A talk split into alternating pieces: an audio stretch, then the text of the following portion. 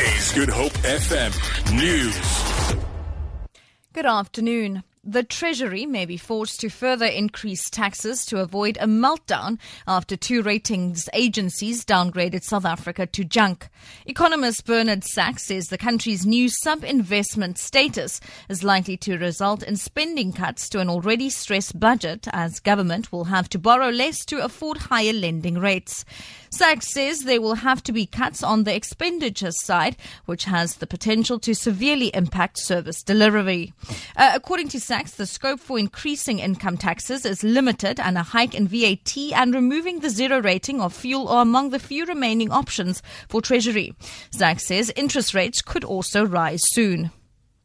The Western Cape Health Department says three children who were hospitalized after eating what was thought to be poisonous chicken last week have been discharged from the Red Cross Children's Hospital in Cape Town.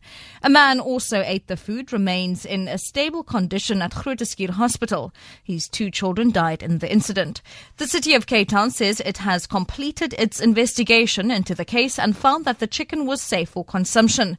Police are investigating the case. Provincial Health Department spokesperson Darren Francis. One male patient is currently in a normal ward, and the three kids that were at Red Cross have been discharged. All our patients that we had since um, Tuesday are in a stable condition or have since been discharged.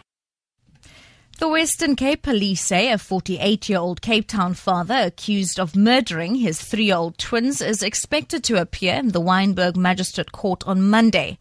The lifeless bodies of the little girl and a boy were found by their mother and the man's estranged wife in Hout Bay three days ago.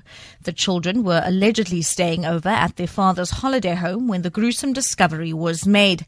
Their parents divorced in 2015. The man has been hospitalized. And finally, South Africa's biggest Afrikaans arts festival, the Klein Karoo Nasionale Kunstefees, is underway in Oudtshoorn. The event is in its 23rd year. Sahri Shetty reports. It's colourful, vibrant and exciting in Oudtshoorn as the festival kicked off for the 23rd time. The eight-day-long festival draws artists from across South Africa to showcase their talent. There's visual arts, theatre, live music, and a host of other entertainment going on. For the second time in the festival's history, the new Eight Come Theatre or Street Theatre, which gives a platform to new and upcoming artists, is happening in Oudtshoorn. The KKNK has once again teamed up with the Netherlands to promote this. Over the next week, there's a promising lineup of entertainment for visitors. I'm Cedric Chetty in Oudtshoorn in the Little Karoo. For Good FM News, I'm Sherlyn Barnes.